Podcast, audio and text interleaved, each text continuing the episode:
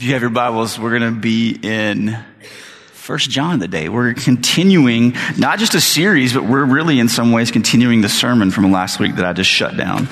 Uh, it got a little long, so we just put a stop to it. Uh, but uh, it made sense, right? Where we where we stopped made sense to stop there, and so we're going to continue today. Um, we're in this series. This letter from this guy named John also wrote the Gospel of John. He's writing to people. Jesus has died. He knew Jesus. He died. Jesus ascended into heaven. And John is now an overseer of a church, right? He's actually probably a group of churches. And he is,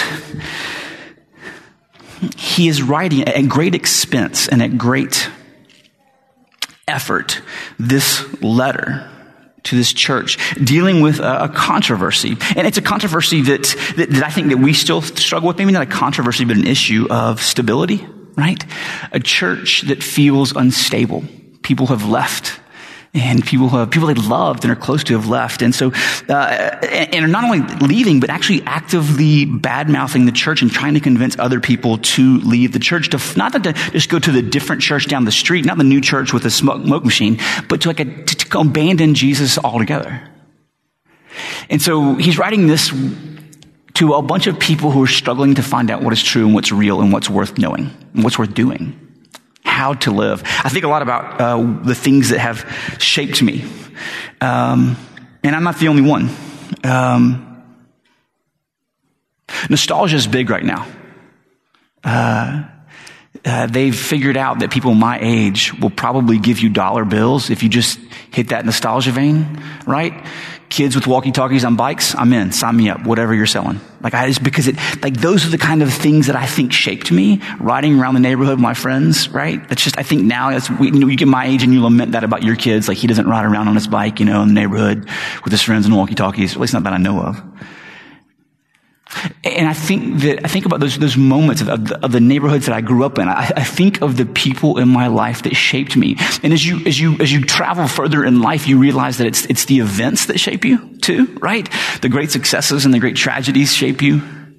And not only did those shape you, how you handle them and how you respond to them, that shapes you the people that are just there that just show up. That all of these things are molding me and shaping me. It, it almost feels like I have very little to nothing to do with it, right? You think of all the forces that, that, that, that, have gone into making us who we are as we grow up, and it's, it's an amazing thing to consider.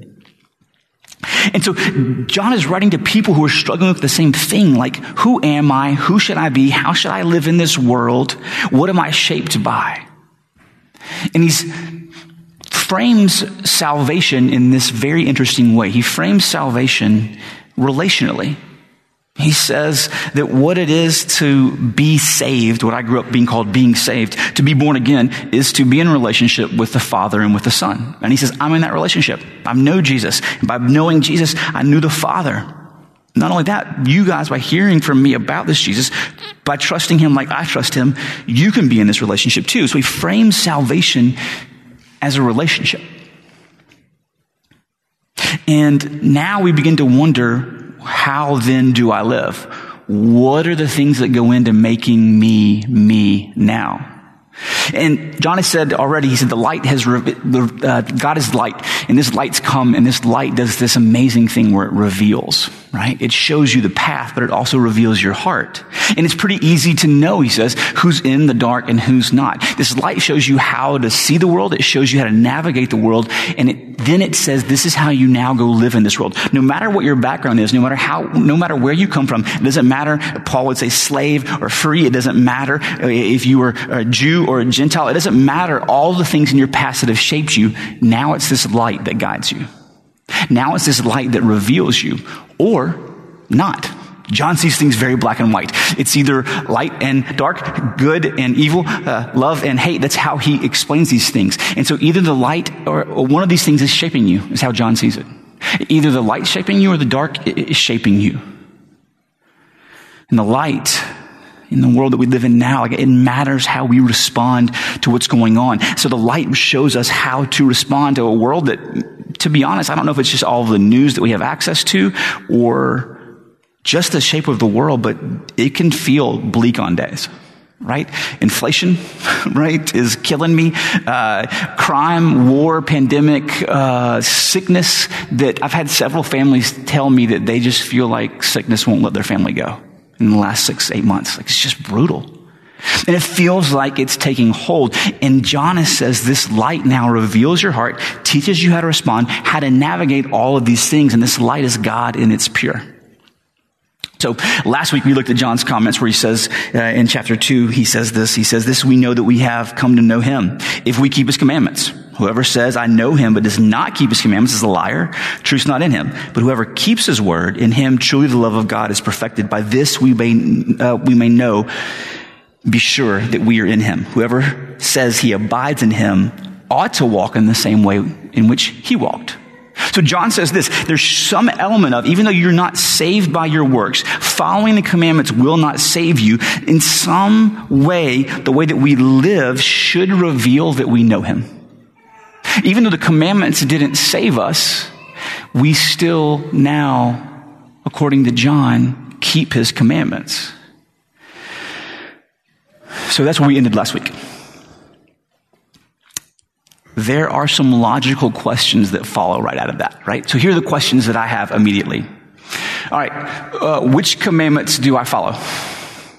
Because the if if the following God's commandments are the way that we know that we are in Him, or the way that we know that we follow Him, if that's the way that you know, which commandments am I supposed to be following? The Bible is so full of them. There's an insane number of them. Not only which ones do I follow, if they don't save, why were they there in the first place? If they won't save, why are they in the first place? And second, third, if obeying them wouldn't save me, why do I need to think about them now? So here's the deal. Uh, last week I read again uh, this frequent allegation that you'll read in uh, different places. Uh, and the allegation uh, levied against Christians is this that we often pick and choose what the Bible says. Which rules to obey and which rules not to obey? That's a pretty frequent uh, thing that you'll read that people will say. for example, they will say, yes, Christians say this is wrong, but they'll still eat shellfish, which is a rule. That's a commandment. Leviticus 11, 9 and 10 says that you're not supposed to eat anything with scales, anything with fins. You can eat, but anything in the seas or rivers that does not have fins and scales of the swarming creatures in the waters, the living creatures that are in the waters, it's detestable to you. No crawfish bowls for you. That's what it says. Why don't they follow that rule? Or it says in Leviticus 19 that you can't wear two different materials at the same time. You shall not keep my statutes. You shall not let your cattle breed with a different kind. You shall not sow your field with two kinds of seed, nor shall you wear a garment of cloth made of two kinds of material. If you are wearing a polycotton, uh, a polycotton blend, you're violating this commandment. Am I supposed to keep that commandment? What about tattoos? You got a whole bunch of church planners that are in big trouble. Leviticus 19 also says you're not supposed to have tattoos. You should not make any cuts on your body for the dead or tattoo yourself. I am the Lord. So, are we just picking and choosing which rules to follow and which ones not to? So I think that it would be helpful here, a quick review of the commandments. How do we get these rules and how, uh, why we have them at all? Because there's a lot of confusion about this. So I think we're going to just do a real quick refresher on this because it's, it's super, super important. Most people think uh, uh, commandments. We think of Old Testament stuff, right? Uh, we think uh, probably primarily of the Ten Commandments, right? Top ten. Actually, right after they hear the Ten Commandments and, and, God writes them down, there's a bunch that follow. There's a bunch of commandments that immediately follow that. As a matter of fact, in the next few, the next few books, you get 613 different rules. 613 different laws that people are supposed to follow. And not only that, uh, pretty good, pretty good chance that those weren't all of them. Like those are just kind of like, those are a curated few that, that kind of gave you a good idea of what you're supposed to do and what's going on, a sample of, of the laws. 613 different commands. And these commands are given to a specific group of people. They're given to the nation of Israel. God gives them through Moses to the nation of Israel. And it's part of God's plan to save the entire world by creating his own nation. He's going to build up a bunch of people who will represent him in front of the whole world. They will do his work and they're going to draw people to him because they're living out what he's like. And that was Israel. That was God's nation, these descendants of Abraham. And God has promised that he's going to bless all of the nations through this one nation. So to build a nation, you need a people. And God, while they were in Egypt, he built them into a people. A bunch of them. Uh, then you need some land. God's going to take them out of Egypt. And the promise is, I'm going to take you to the promised land where you will have a nation and you have a land. And then you need something else. You need laws to live by. You need rules. And that's what you see happening at Sinai. God giving this nation the rules that they're going to live by. That's what a nation is. So in these rules and in these nations, if there's commandments and the laws are given to Israel, there's, in, in these commandments, there's really three different kinds of rules that you can find. You could categorize them three ways. You could do different things. But one of the ways you could, you could do it is you could break them down three different ways. There's laws about worship how to build a tabernacle, things like that, uh, about ceremony and sacrifice. There's a bunch of them. Uh, there are rules about what you could and you couldn't eat, how to purify yourself for worship, what animal to kill and how to kill it for different types of offerings.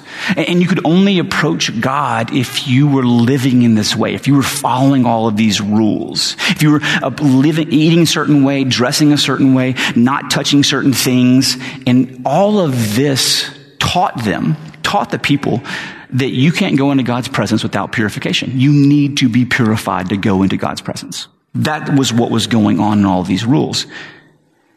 But even in the Old Testament, a lot of the writers said, you'll see Hosea and Samuel, and even some of the psalmists say, these things are pointing to something bigger. I mean, think about it. If every time you sat down to eat, and you were going to eat something and it was like, hey, like we're going to have uh, a crawfish or we're going to have bacon uh, or, or, or, we're not going to have these things. And some one of your kids is like, hey man, like I was hanging out with one of the kids from the neighboring town uh, and they have bacon. Have you ever heard of bacon? Like we don't eat bacon. Why? God told us not to. Why? God told us not to. That seems kind of crazy, but, but it's a, it's a, not just about worship and about, it's about thinking about holiness all day, every day. Every meal you sit down to, you've prepared in such a way that God, that, that God told you how to do it. So you're thinking about God's holiness when you make meals. When you dress yourself, when you do, when, when you plow the field, when you handle each, uh, handle uh, your, your livestock, all of these things you are thinking about God's righteousness and God's holiness all day, every day. These rules were to point beyond just mere rules to something else. Jesus, comes and dies on the cross. When he dies, the veil in this, the tabernacle is torn in two. God's spirit poured out on the whole world. And after that, you don't, there's no more following these sacrificial rules anymore. There's no more following these laws anymore because Christ is that ultimate sacrifice. We don't have to kill, go to Jerusalem and kill animals anymore because Christ is now that sacrifice. And these rules don't necessarily separate us from other nations like the old rules do. Because they needed those rules to say, listen, don't cut yourself, don't get tattoos, don't do things like that. That's what the nations around you are doing to worship their God. Don't get sucked in. Don't let your attention drift.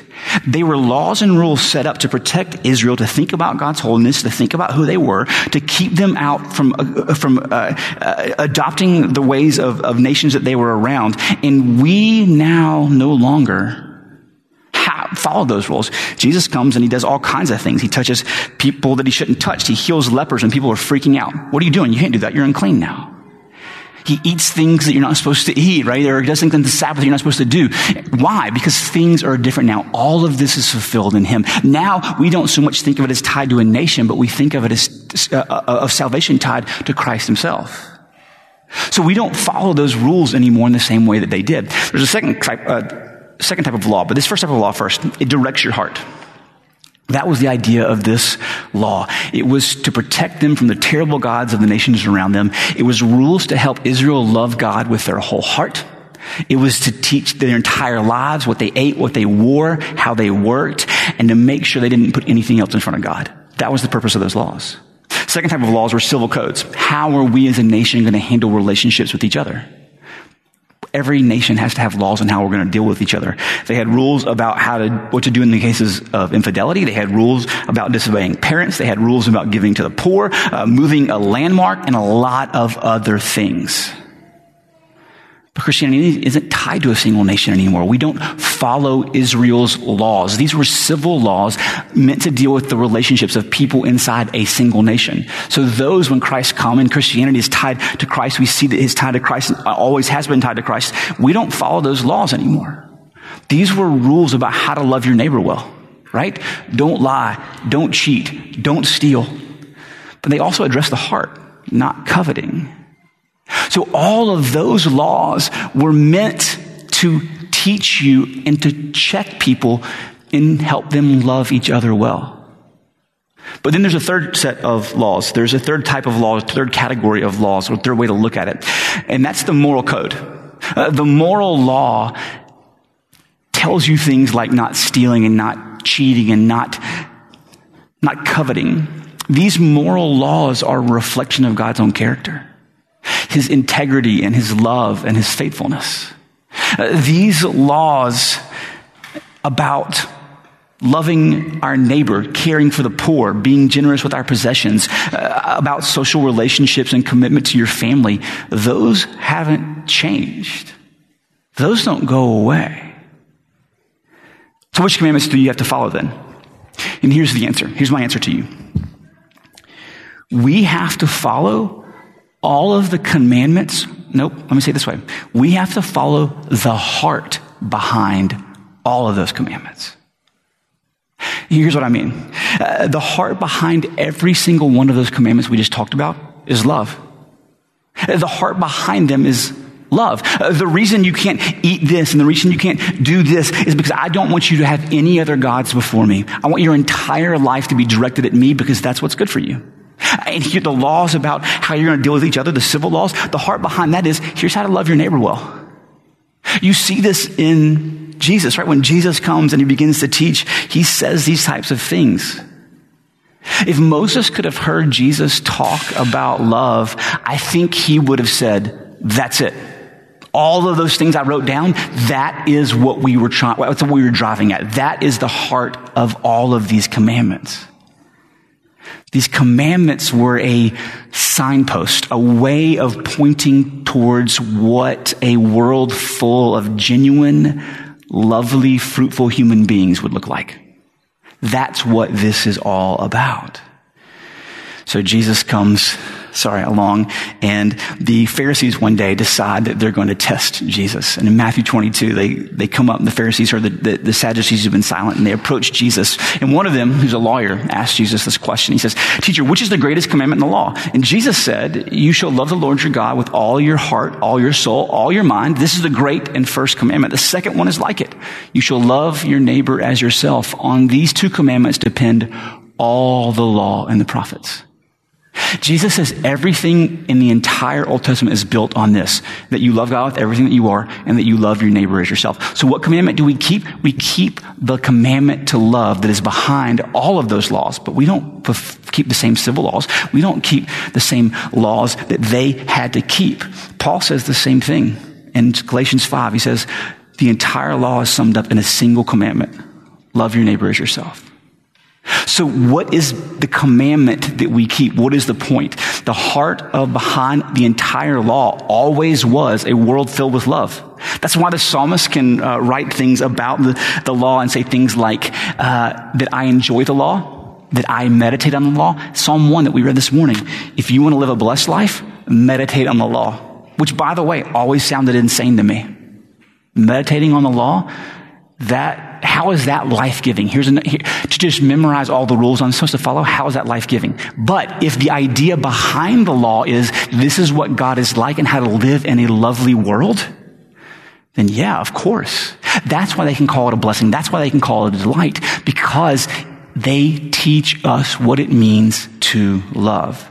The com- point of the commandments were not primarily to check behavior, but to tell the world what God was like and to fill our hearts in the world with God's love. Like we have different rules in our house, right? Like if you're a parent or if you grew up in a household where there were rules, uh, you have different kinds of rules, right? There's the kind of command that I make, which is like, knock it off. It's too loud. Be quiet, right? Stop banging on the pots with the things. Quit it right? That's a rule that I make up because I can make a rule. Right? That, is there anything morally wrong with them banging on pots and pans? No. It just annoys me. Right? Like, so I don't want them to do it. So please quit it. So that's a commandment that I make up because it serves me and I don't, can I just, I just want a moment of peace. Can I have five minutes of peace and quiet, please? So I make a rule. There are other rules in my house or in your house that have different motivation. Do not play in the street. That motivation isn't because it bothers me. That motivation is I don't want you to get hit by a car. It's not good for you to play in the street, so don't play in the street. The motivation is different. Or, hey, love your brother or sister. Well, we, why? Because you want to shepherd their heart to be that way. I grew up thinking and still fall into the trap of thinking that God's laws are like the first law. Just a bunch of lists of things that annoy him. When in reality, the Bible points to all of these laws, all of these rules are like that second and third kind to shepherd our hearts and to protect us. That's the idea of all of these rules. Now, these rules absolutely become a burden. Jesus says that they were. He says, you guys are just tying up heavy burdens on these people's back and you're not doing anything to help them. They become a burden because we either realize we can't live up to them, begin to just grow in despair, or they become a burden because we think that we can achieve righteousness this way. Instead of looking them at them as something that tells us what God is like and how we should be. That above everything else, the law is an expression of God's love for us. It's not meant to inhibit us and prevent us from doing things. It's meant to enable us to live the way that God said we should live, to live a fruitful, passionate life. It's not some kind of weird abstract code, but it's like a, it's loving direction from a father who loves.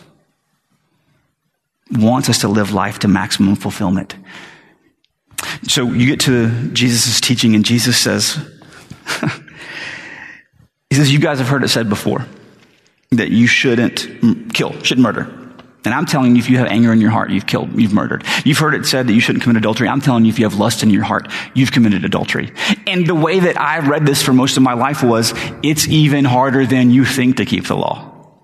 What Jesus is saying instead, though, is you guys have not realized the depth. You've underestimated the extent to which God's love, His heart, can permeate your entire life. It's not just to restrain you. God's love will change you. It's not that it's just, oh, you violated the law. It's even harder to, it's even harder than you thought to keep the law. I can't not, I can, I can not murder. I can probably pull that off, but not be angry in my heart with someone. How do I pull that off? And so I just feel more beat down. And what he's saying is your heart needs to be different. God's love, these rules have always pointed you to what God is like and what you should be like in the world, to be this loving force in the world. That's why the laws have always been. So, are we free from the law or not? Yes, of course we are. It says so in the Bible, in the New Testament. We don't have to go to Jerusalem to sacrifice animals. We have Jesus. We don't have to follow these burdensome commandments and rules about not wearing uh, two different materials. Uh, we are free from the law. You do not have to depend on the law, complete obedience to it for your salvation. Also, though, we're not free from the command to love the heart behind all of it. This is why John says in this section right here, in chapter 7, Beloved, I'm writing to you no new commandment, but an old commandment that you've had from the beginning. The old commandment is the word that you have heard. At the same time, it's a new commandment that I'm writing to you, which is true in him and in you because the darkness is passing away and the true light is already shining. Whoever says he's in the light and hates his brother, still in the darkness. Whoever loves his brother abides in the light, and in him there's no cause for stumbling. But whoever hates his brother is in the darkness and walks in the darkness and does not know where he's going because the darkness has blinded his eyes. Here's what John's saying. If you claim to be in the light, but you're not loving your brother, you're mistaken. Because the law, because of all of these things, the, the, behind the law, the love behind all of the law, if this is active and working in your life and you've responded to it, it's going to begin to change you. And so if you are actively not loving your brother, John would call that hating. Because if I'm not loving them, I mean, if I'm not forgiving and caring and seeking their flourishing, isn't that kind of hating? If I'm not loving my brother well, then I'm confused about whether or not I am in the light. So we have this old commandment. It's been around for forever, but it's new in its depth. It's new in its beauty. It's new in the way that we see it in Jesus. It's new in the way that Jesus says it's supposed to penetrate everything, every heart, every action, every thought. And he says this, it happens not just in Christ, but it says it's happening in you as well. This is the change. So it shows up in loving our brothers and sisters, John says. It's going to show up that way. So it's a legitimate question when people ask Jesus, Hey, uh, the Bible says that you say that I'm supposed to love my neighbor. Who's my neighbor? It's a legitimate question, right? If that's the law, that's the command, that's the heart, then who is my neighbor is a legitimate thing to ask. And Jesus blows people's minds by saying, uh, whoever God puts in your path. Whoever God puts in your way, that's your neighbor. Whoever comes across your path, that's the person who's res- you're responsible for loving well. You're responsible for loving the people I put in your life, which sometimes means our prayers uh, at our worst moments are often, could you put people easier to love in my life? Right? Like, these people, can I find another group of people that are, e- that's easier for me to get along with? Can I love them well? And God's like, no, these people, these people in front of you, I need you to love them well. Right, but there are people that I get along with a whole lot better. Right, but that's just hanging out and having fun. I want your heart to be shaped to love these people and them to love you. Another way of saying that is community isn't found, it's built. Real community is built through this process of loving one another and having, being loved and forgiven. Super easy. I think community, to have real community is, it's gotta be an inconvenience. I think we look at this text and it's easy to say, well, listen, I, I don't hate my brothers. I'm probably good, right? I'm not guilty of hating people. But that's not true. I think in the last couple years, man, it's been really, really amazing to see what some people who claim to be walking in the light say about other people's that claim, other people that claim to be walking in the light. Or how upset we get, or how angry we can get with someone who professes to be following Christ. Instead of loving and seeking their flourish, flourishing, we want to destroy and undermine. It's not walking in the light. That's the way of darkness. That's the way of selfishness. The idea that I just need Jesus, I thought this before in my life. I've lived this out before in my life. I don't really need the church. I just need Jesus. That really doesn't fly in the face of biblical text. The biblical text says, the Bible says that when God makes you new, He gives you a new heart and He also gives you gifts and that the church needs your gifts. So by withholding your gifts from a church that needs you, you're not loving well. But it means if you show up and you do what you can and you stumble and you fall, great. You're loving well. And you can look at your life and say, is that the pattern of my life that I show up and I love well, that I love my brother well? When I'm hurt, I forgive. When I, when I, when I hurt someone, I, am willing to rec- go to them and, and receive forgiveness. If I'm doing that, that you can be confident is the work of the Holy Spirit in your heart. That's the work of God is shaping you. That is you keeping the command. You matter. It matters that you show up. And we all fall into this at time and time. Just because you struggle to forgive somebody and you're working it doesn't mean that you need to check your salvation. No, calm down. I do that all the time. We, we, we struggle. It's, it's, it's not that we have these moments where we don't live. It's that because the light is still killing off patterns of hate in our life, in our hearts. And it's going to be until we meet Jesus face to face. But the trajectory of your heart is leading you either in light or towards darkness, towards loving like God loves or towards hell. Like that is what is happening. There's a certain type of Christian that even wants to withdraw from everybody. Like, I've discovered purity and, and we have the only theology that matters and we're so good at knowing theology, but we don't love well. And John says, nope. If there isn't love, then you're missing it. So if you aren't saved by the law, why worry about it at all?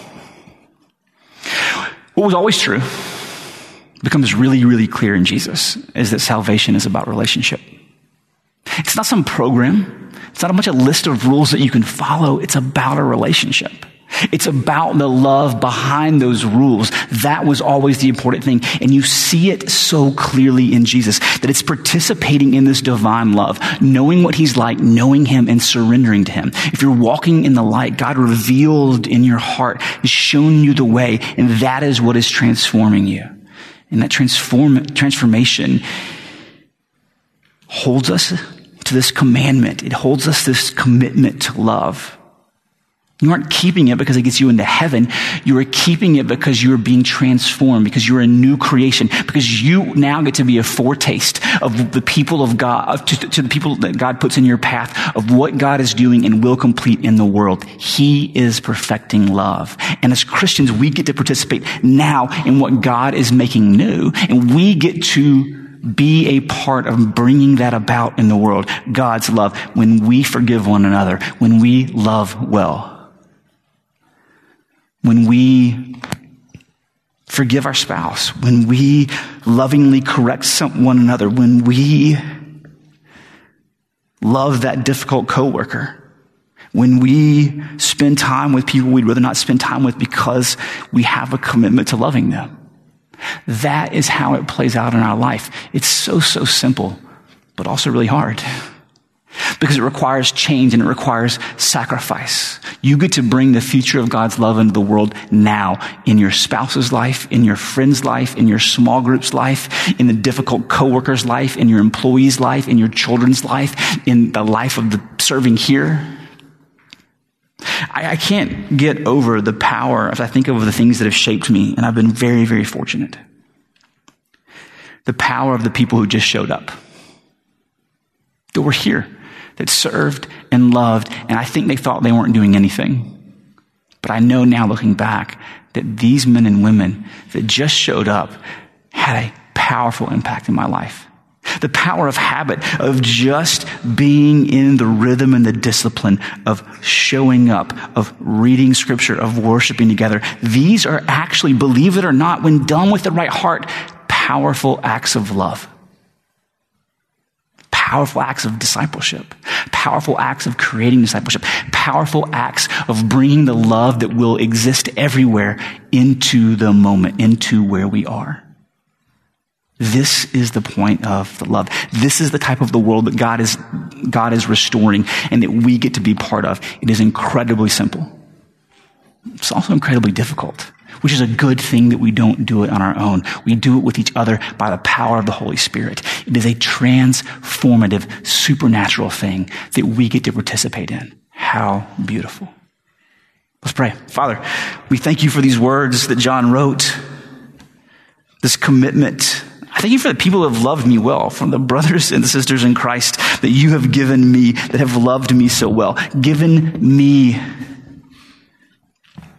glimpses tastes, experiences of your love, of what it's like to be in relationship with you, of pointing others to you. I'm so grateful for this church. I'm so grateful for how they have loved, how they love each other. Because in doing so, it just validates your work in their life, in the life of this church.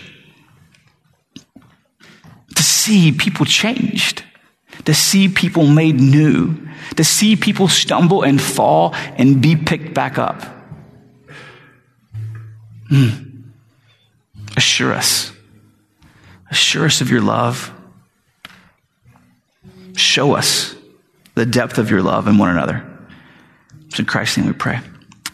Amen.